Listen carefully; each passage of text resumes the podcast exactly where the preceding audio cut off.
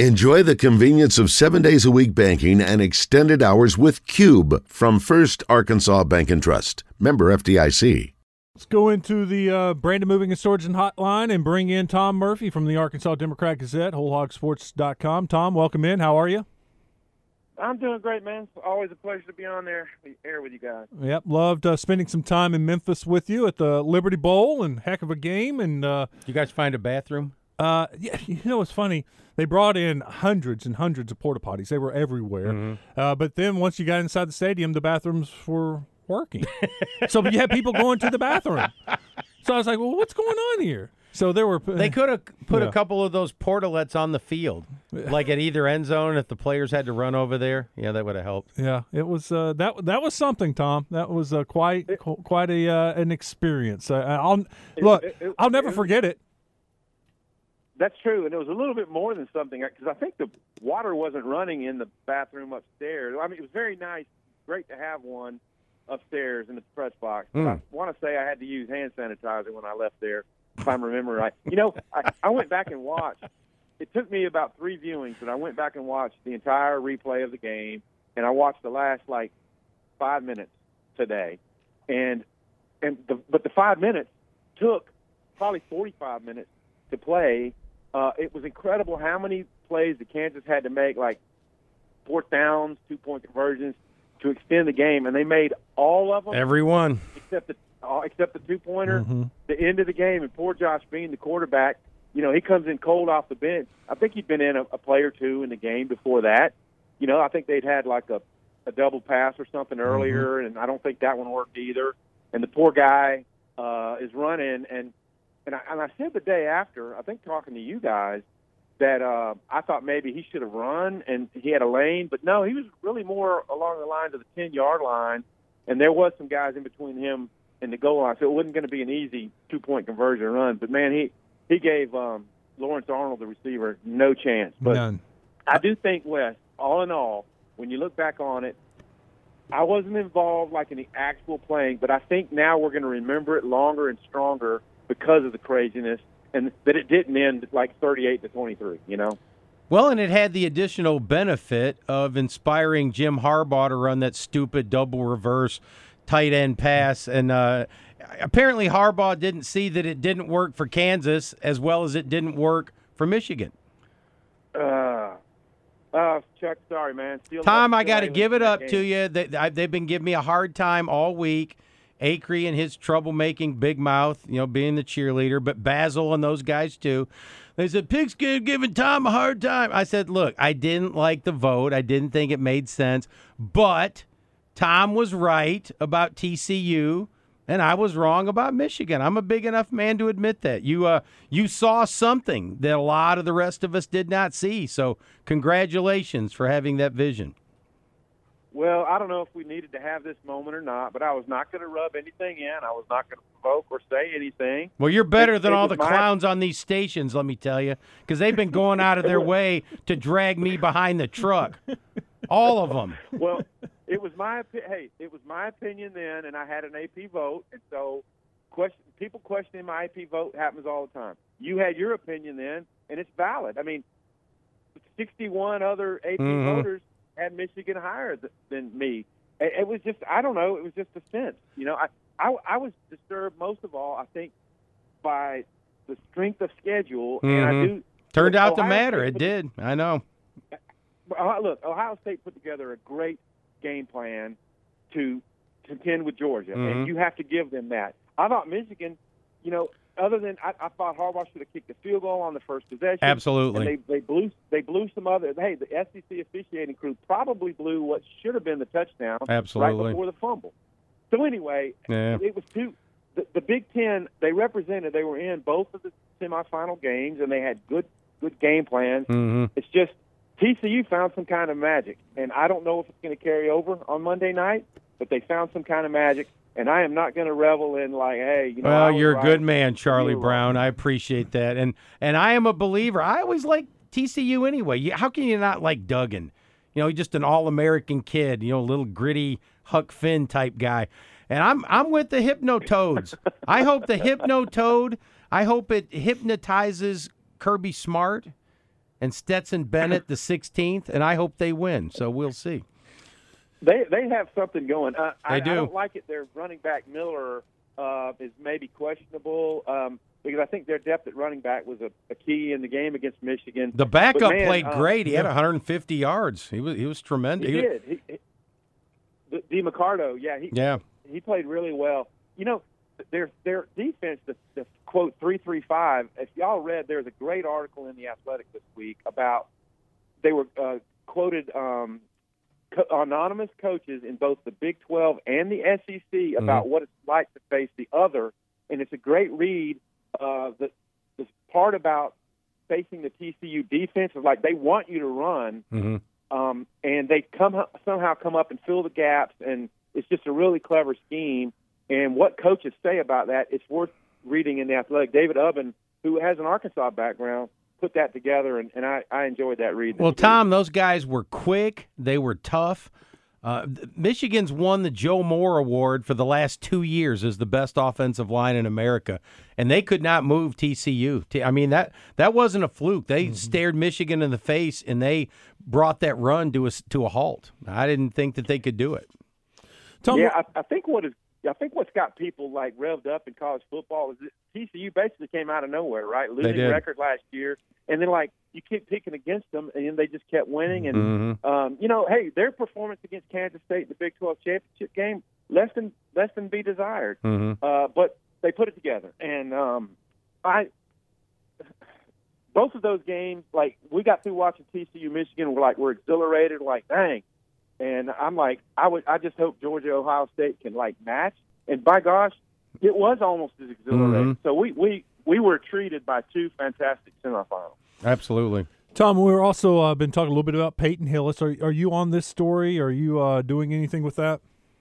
Well, um, I think Bob wrote something last night, and we did, you know, see all the tweets and stuff. But um, hopefully, you know, it's a great outcome. I, I heard what you guys were saying right before I came on the air, and you know, what a noble thing to do to try to save to save people. Um, and then obviously, it didn't go completely good. But hey, if he's making improvements and all that, it's just like with Hamlin. It's what we can hope for. Tom Murphy with us on the Brandon Moving and Storage Hotline. Tom, uh, uh, last night, uh, uh, Kendall Briles tweeted out he was staying for another year, run it back or whatever with KJ Jefferson.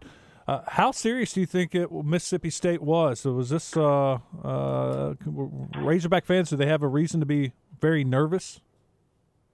Well, because it came from the guy Steve Robertson, um, who covers Mississippi State so well. I mean, he's he's really plugged in, but you could kind of tell that his sources were like, I, I think they really wanted to hire Briles, and what a pickup it would have been for them. That you know, we got him away from uh, an SEC West, you know, rival. It would have been a huge deal, and so I think from Arkansas' standpoint, even from the, the PR aspect of it, you don't want to lose your successful offensive play caller to a division rival. And and I do think there was some seriousness to it, and I, and I also think Kendall Briles is about to be rewarded with a, a raise, and he should. I mean, nothing against Barry Odom, but he was he was much more paid, well paid than Kendall Briles each of the three years here. Um, he had you know more experience, had been a head coach, et cetera. Uh, but Arkansas's offense has performed better than the defense all three years, including this season when among Power Five teams they're fourth in the nation in rushing, they're 16th in total offense. Um, and I know people will people will point out the the trick plays and some of the weird things that haven't worked. Uh, but he's he's found a way to take a quarterback like KJ Jefferson and really exploit his dual threat capabilities. They have a high completion percentage, um, and they're very balanced. I, I mean, when you do that against the schedule they play, then it's a legit thing. A, they have the talent. B, they have a, a, a coach that can put it together and scheme up right. And I'm glad they've they've got Kendall Brown. What are your thoughts on Arkansas's new co-defensive coordinator, Woodson? Yeah, Marcus Woodson. Um, they, I, I know they would like to think that uh, or hope that he can put together a pass defense similar to what Florida State has, uh, which I think they ranked sixth in the nation in passing yards allowed, something along those lines. Um, they've got to get uh, more talent in. I mean, and when you lose Jalen Catalon and um, some of the other DBs they're going to lose, uh, you, you got to fill the cupboard back up. And funny, y- y'all. Here they are, 42 sacks, biggest total on in school history, because they knew they had to pressure more. They knew that just sitting back in coverage was was really hurting them. So they got the 42 sacks, um, but yet they still wound up number 131 last in the FBS in passing yards allowed per game. Mm. So bringing Woodson in, uh, I think I think they're still going to be very very aggressive. So we could see maybe similar sack totals. Although, you know, how do you replace Drew Sanders and Jordan Domineck, your two biggest sack guys? Uh, they got a lot of work to do on that side of the ball, and um, I know that. And, and I mentioned Barry Odom a minute ago. He he came up with schemes that beat teams, like, and that's really all you need, right? Because at the end of the day, if your stats are, are horrible, you, you can live with it if you won the game. And so by beating Ole Miss that first year, beating Mississippi State when they had just bombed LSU, those are those are feathers in Barry Odom's cap. Um, now this year it didn't pay off as much because they weren't winning the close games, um, but they've got to get talent in there. Um, they've got to restock it.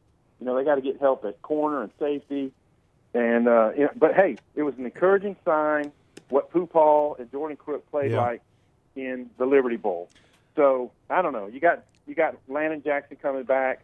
Uh, losing Jordan Domineck wasn't good for him, but hopefully the transfer portal and the transfer portal needs to be as good for them as it was last year. Tom, there's a guy in the portal from Michigan named Taylor Upshaw, a defensive lineman. He had an interception that kind of clinched the Ohio State game. He played a lot of snaps, was pretty good. Uh, You think he might be a possibility for the Hogs to, to lure down here? Well, I mean, if there's any connections, if there's any, I mean, they got some guys from different areas of the country last year that were, you know, a little bit surprising. Mm-hmm. Uh, some of them there were natural connections like Jaden Hazelwood, but getting Jordan Domineck turned out to be a huge deal. Um, so it would surprise me. Um, Sam Pittman has that kind of reach, and there's some good recruiters on the staff. Uh, but they certainly want to upgrade or you know add, just get some more bodies in there, uh, big guys. You Mhm. know, um, I'm not saying you can you know put a uh, J- Jalen Davis in there like Georgia had, but um, just guys that can help, and I'm sure that's their aim in the next. Well, right now, actually. What do you think uh, the future holds for Quincy McAdoo? You know, that's a great question. And watching the end of that game, um, you know, Dan Mullen even made the comment. Uh, I think there was an incomplete pass right toward the end where things were getting frantic, and it was McAdoo's guy. Uh, Mullen made the, the comment, he's having a good game. And, you know, from the Liberty game onward, Quincy McAdoo was like a legit SEC cornerback, and here he is just a couple of weeks into playing the position. Mm-hmm. So I think I think they would be they would love to if they get McGlothern back, they'd love to pair him with Quincy McAdoo on the other side, and you you have the makings of a good starting cornerback duo. Um, if his heart is truly at receiver, maybe they find a way. And and I know it it's difficult to do this, but he knows the offense already. So if he- could practice over there a little bit, I don't see why he couldn't be like Champ Bailey. I mean, it- it's been a long time and it doesn't happen often, but some guys are able to play corner and receiver, and uh, maybe maybe that's something Quincy can do, and uh, it would be certainly a good enticement for him. I think. Before we let you go, Chris Low uh, just tweeted about 15 minutes ago Shane Beamer is set to receive a huge raise. Sources tell ESPN he will go from 2.75 million to the 6.5 million range at South Carolina. The board is meeting today to uh, approve this contract. Well, you know, good for him. Um, South Carolina had something to crow about late in the season. Those back-to-back wins over Tennessee and Clemson were huge for them, uh, and probably the primary reason he's getting this raise.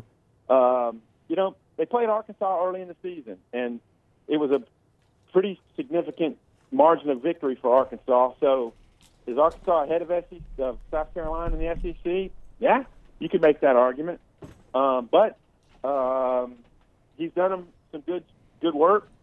You got Dowell Loggins over there. We'll see how that plays out for their offense. But uh, good for Shane Beamer. Tom, thank you. Tom, thank you. I, I owe you more thanks than anybody because it could have been ugly. And if you'd have been a, a mean little troll like Acree, it would have been ugly. But the next time you tell Nah, me man. about the Hypnotoad, I'm going to take your word for it, brother. I'm just saying, watch out, man. The captain- Uh, Obey the Georgia, you know- Hypnotoad. Yeah, that's just not my style, uh, pigskin. So, uh, peace to you, man. Enjoyed it. Later, Tom. Have a good weekend. See ya.